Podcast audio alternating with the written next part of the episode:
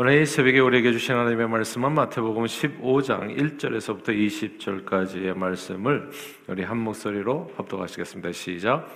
그때 바리새인과 서기관들이 예루살렘으로부터 예수께 나와 이르되 당신의 제자들이 어찌하여 장로들의 전통을 범하나이까 떡 먹을 때 손을 씻지 아니하나이다. 대답하여 이르시되 너희는 어찌하여 너희 전통으로 하나님의 계명을 범하느냐? 하나님이 이르셨으되 내 부모를 공경하라 하시고 또 아버지나 어머니를 비방하는 자는 반드시 죽임을 당하리라 하셨거늘. 너희는 이르되 누구든지 아버지에게나 어머니에게 말하기를 내가 드려 유익하게 할 것이 하나님께 드림이 되었다고 하기만 하면 그 부모를 공경할 것이 없다 하여 너희 전통으로 하나님의 말씀을 폐하는도다. 외식하는 자들아 이사야가 너희에게 관하여 잘 예언하였도다 일렸으되 이 백성의 입술로는 나를 공경하되 마음은 내게서 멀도다. 사람의 계명으로 교훈을 삼아 가르치니 나를 헛되이 경배하는도다 하였느니라 하시고 무리를 불러 이르시되 듣고 깨달으라. 입으로 들어가는 것이 사람을 더럽게 하는 것이 아니라 입에서 나오는 그것이 사람을 더럽게 하는 것이니라. 이에 제자들이 나와 이르되 바리새인들이 이 말씀을 듣고 걸림이 된 줄 아시나이까? 예수께서 대답하여 이르시되 심은 것 마다 내 하늘 아버지께서 심으시지 않은 것은 뽑힐 것이니 그냥 두라. 그들은 맹인이 되어 맹인을 인도하는 자로다. 만일 맹인이 맹인을 인도하면 둘이 다 구덩이에 빠지리라 하시니 베드로가 대답하여 이르되 이 비유를 우리에게 설명하여 주옵소서. 예수께서 이르시되 너희도 아직까지 깨달음이 없느냐? 입으로 들어가는 모든 것은 배로 들어가서 뒤로 내버려지는 줄 알지 못하느냐? 입에서 나오는 것들은 마음에서 나오나니 이것이야말로 사람을 더럽게 하느니라 마음에서 나오는 것은 악한 생각과 살인과 간음과 음란과 도둑질과 거짓 증언과 비방이니 이런 것들이 사람을 더럽게 하는 것이요 씻지 않은 손으로 먹는 것은 사람을 더럽게 하지 못하느니라 아멘. 얼마 전 온라인 커뮤니티에 전 피겨 스케이팅 선수인 김연아 씨와 고우림 부부가 이혼했다는 주장에 담긴 영상이 이제 확산돼서 대중에게 큰 충격을 줬습니다. 결혼한 지가 얼마가 됐다고 벌써부터 헤어지는가 이렇게 생각하는 사람들이 있었는데 알고 보니까 모두가 허위 사실인 가짜 뉴스였습니다. 근데 언제부터인가 아니면 말고식의 이런 허무맹랑하고 터무니없는 가짜 뉴스가 일상이 되었어요. 이런 거짓말과 남을 비방하고 음란한 말로 희롱하는 이 악한 말들은 상대방의 삶을 완전히 파괴하고 심지어 사람의 목숨을 빼앗을 수도 있다는 점을 우리는 간과해서는 안 됩니다. 아, 작년 초에 유명 배구 선수 중 한 사람 또 그리고 인터넷 방송인이 27살 뭐 동갑적인 나이인데 이제 좀 시간을 차이를 두고 극단적인 선택을 해가지고 많은 사람이 마음을 아프게 했습니다. 모두 알고 보니까 인터넷 댓글에 악성 댓글에 막 시달리다가 목숨을 잃은 경우예요. 그런데 이게 입에 담지도 못할 그런 더럽고 악한 말들을 하는 사람들이 있잖아요. 이제 이런 사람들 이 범인을 갖다가 딱 잡아서 조사를 해보면 또 놀랍게도 이런 사람들이 정작 자기가 한 말에 대해서 기억이 없다는 거예요. 이제 발뺌을 하는 건데, 근데 실제로 악플러 중에 상당수가 자신이 올린 내용을 기억도 못할 정도로 그냥 무심코 그냥 하는 거예요. 이게 뭐 그냥 대수롭지 않고 표현의 자유. 예. 아, 무슨 일에서 얘기해야 되잖아요. 별 생각도 없이 이제 언어 폭력을 남발하는 겁니다.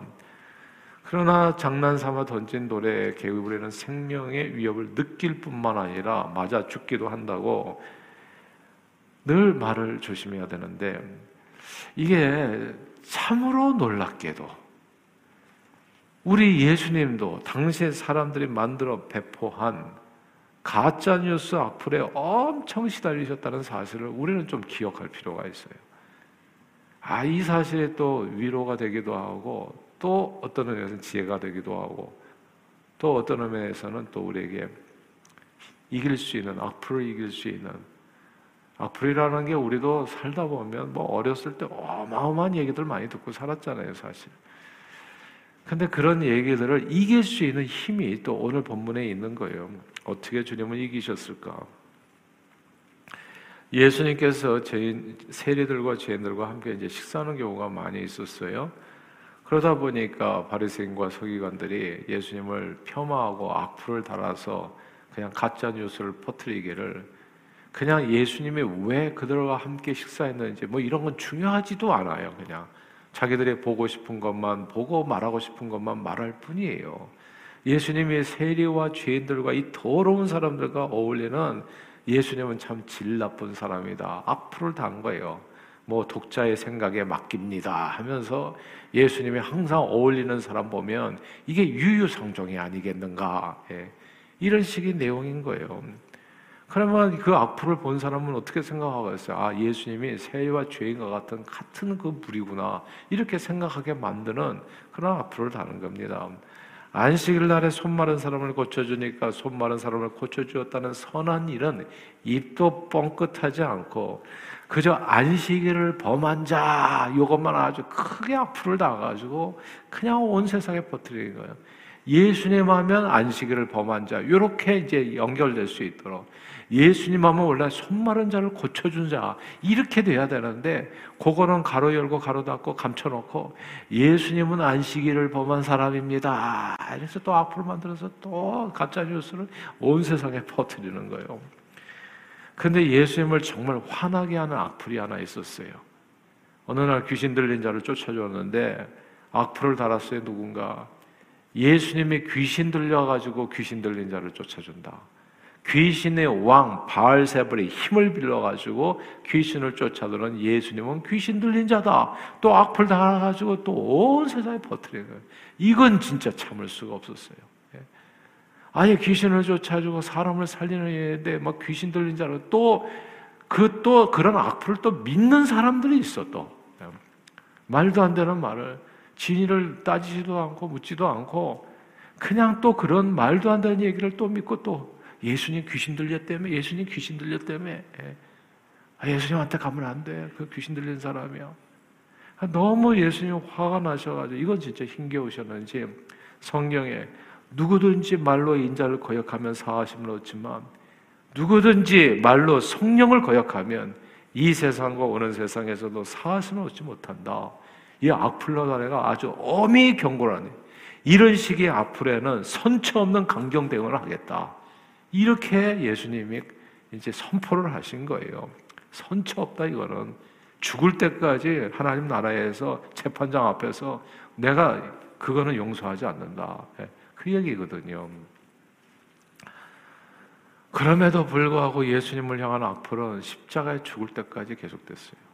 야, 그래서 오늘날 일어나는 게 억울한 일이 아니더라고 보니까 예수님이 도대체 뭘 잘못했어요? 그런데도 불구하고 사람들은 끝까지 죽을 때까지 괴롭혔어요.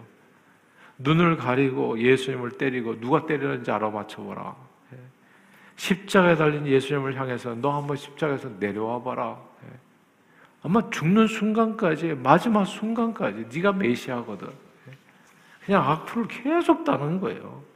온갖 폐악질을 하면서 그 고통 속에서 주님은 죽었어요. 자, 오늘 본문은 또 다른 악플 사례예요. 아마도 예수님의 제자들 중에 밥 먹을 때 손 씻지 않고 먹은 사람이 있었던 것 같아요. 예수님은 뭐 어디를 가든지 손 잘 씻고 식사하시죠. 다 어디를 가든지 그런 거 저기 내놓으니까. 예수님이 아니에요, 또 여기. 근데 예수님의 제자들도 또 건드리는 거예요. 바리새인과 서기관들은 당장의 일을 문제 삼아서 당시의 장로들의 전통에 손을 씻고 먹는 이, 이 그 밥 먹을 때 손 씻고 먹으라는 조항이 있었는데 음, 물론 밥 먹기 전에 손 씻는 행동은 위생적인 행동이고 좋은 행동이죠. 보통 중동 지역에서는 요즘 성교 가보면 우리 다 아세요. 다 손으로 집어 먹어요. 요즘은 좀 이렇게 포크나 나이프 이제 서양에 따라가지고 이제 레스토랑 어디를 선택하느냐에 좀 달라지는. 아무튼 다 손으로 집어 먹어. 그러니까 밥 먹기 전에 손을 씻는 거 당연히 필요하죠. 더러운 손을 씻는 것은 건강을 위해서 매우 필요한 습관이 될 수도 있어요. 그러나 그 일로 인해서 남을 비난하고 조롱할 아, 그런 정도의 죄는 아닌 거죠. 그러나 손 마른 자를 갖다가 안식일날 고쳐주었을 때부터 예수님을 죽이기로 작정한 이 바리새인들은 사사건건 예수님의 행동에 악플을 달면서 예수님을 괴롭게 한 거예요. 이게 오늘 본문에도 너무 괴롭히니까 주님이 이에 대해서 이렇게 얘기하신 거예요. 18절 말씀입니다. 이게 뭐가 진짜 우리를 더럽히는 건가? 15장 18절 읽겠습니다. 시작. 입에서 나오는 것들은 마음에서 나오나니 이것이야말로 사람을 더럽게 하느니라. 아멘. 입에서 나오는 것은 입에서 나오는 것이야말로 사람을 더럽게 한다. 예. 이 말씀을 주목할 필요가 있어요. 사람의 영혼을 더럽히고 사람에게 고통을 주고 사람을 망가뜨리고 심지어 죽음에까지 몰아넣을 수 있는 내용은 더러운 손으로 음식을 집어서 먹는 것이 아니라 이렇게 먹는 것은 위로 내려가 가지고 위산이 얼마나 대단한 건지 위산에서 다 녹이는 거예요. 다 그냥 그뭐 이렇게 병균들을 갖다가 어마어마한 이 산 농도가 엄청난 센 여기서 염산이라고 하더라고요. 염산 정도의 농도라고 하더라고요. 예. 그게 다 죽인다고요. 그러고 뒤로 나가는 거예요. 그러니까 그거는 들어가는 족족 산으로 다 녹여가지고 그것은 아주 깨끗하게 뒤로 나가는 거다. 예. 그게 사람을 더럽히는 것이 아니고 사람 마음에서 나오는 게 사람을 정말 더럽히는 거다. 너희들이 하는 그 악플이야말로 사람이 마음을 상하게 하고 더럽게 하고 힘들게 하고 심지어는 죽이는 일이 될 수 있다. 왜 그런 일이 되냐? 입에서 나오는 말들이 그 마음에서 나오는 건데 그 마음이 악한 생각, 살인, 간음, 음란, 도둑질, 거짓 증거, 비방과 같은 이런 악한 마음에서 나오기 때문에 여러분은 어떠, 어떠십니까? 매일같이 살아가실 때 좋은 말을 많이 들으시는 편이세요? 그렇지 않은 말을 많이 들으시는 편이세요? 이게 부부간에도 항상 선풀이 있는 게 아니에요. 알고 보면 좋은 말만 있는 게 아니에요. 그냥 이 부모와 자식 간에도 늘 선풀이 있는 게 아니에요. 우리는 무슨 원수들이 이렇게 많아. 원수들이. 그러니까 이 평생 이게 천생 연분이자들이 평생 원수. 가장 가까운 데서부터. 그러니까 이 말이 곱지가 않아. 말이 주, 한번 왕래할 때마다 상처 투성이, 피투성이가 돼, 사람들이. 사람의 마음에 뭐가 있는지를 알 수 있는 거예요. 이 나오는 것이 다 선하지가 않아요. 그래서 입술이 온전하면 사람이 온전하다고 얘기하는 이유가 있는 거잖아요. 그러니까 실제로 예수님을 공격했었던 대제사장 서기관 바리새인 장로들은요 그 마음에 예수님을 죽이려는 살인을 품었어요. 그 살인을 품으니까 그 마음에 입에서 무슨 말이 나오겠어요? 계속 죽이겠다는 말밖에는 안 나와요. 그러니까 이 악플이 이렇게 많이 달리는 그 세상을 보면서 저는 세상이 과연 진짜 악한 거구나. 그 마음 속에 있는 얘기들이 다 쏟아져 나오는 거거든요. 무심코 악한 말을 해 자기도 자기도 모르는 사이에 내가 그런 기억도 없어. 자기 말로 인해서 개구리가 맞아 죽었는데 그런 기억이 없어 기억이. 온 세상에 이렇게 악한 사람들. 근데 예수님의 말씀이에요. 그게 이상한 게 아니라 너희 속에 있는 게 내내 그렇다는 거예요. 남을 죽이겠다는 거 미워하는 거 도둑질 그래가 음란한 거 예. 그리고 거짓 증 거짓말 순전히 거짓말. 다 가짜 뉴스. 유튜브 같은 거 많이 보지 마세요. 예. 그런 거 올려가지고 그 계속 그냥 보면 교회 카톡방에서 그냥 그 공지사항 외에는 딴 거를 올리지 마세요, 딴 거를. 그래서 어떤 뭐 태극기 부대 꽉 올리고 막 또 그냥 또 촛불 부대 올리고 그러니까 그게 다 악한 마음에서 다 나오는 거기 때문에 제가 보니까 일도 들을 게 없어요. 가만 보니까. 그러면 어떻게 살아야 되냐? 마음에서부터 나오는 거이 마음을 고쳐 먹어야죠. 그래서 회개하라 천국이 가까웠느니라 이거잖아요. 근데 마음을 고쳐 먹기 위해서는 뭐가 들어가야 되냐? 하나님의 선한 말씀이 들어가야 되는 거예요. 성경 공부와 오늘 이 아침과 같은 주님의 말씀이 왜 중요하냐면 제가 보니까 선한 분은 하나님밖에 없어요. 그러니까 하나님을 자꾸 만나야 돼. 자꾸 만나고 하나님 말씀 가운데 만나고 기도로 교제하고 그래서 이 악한 마음을 고쳐야지 그제서야 비로소 좋은 말이 입에서 좀 나오고 사람을 살릴 수 있는 말이 나와요. 근데 또 정신 못 차리고 또 하루 이틀 또 말씀 보는 것으로 이렇게 소홀히 하고 그러면 또 악한 것이 가득 차가지고 거기에서 입에서 나오는 말이 또 선한 말이 안 나와. 예. 근데 오늘 보면 아주 중요한 걸 얘기했어요. 입에서 나오는 것이야말로 정말 사람을 더럽게 한다는 거. 왜 사람을 더럽게 하냐? 그게 마음에서부터 나오는데 마음의 생각들이 좋지 않다는 거.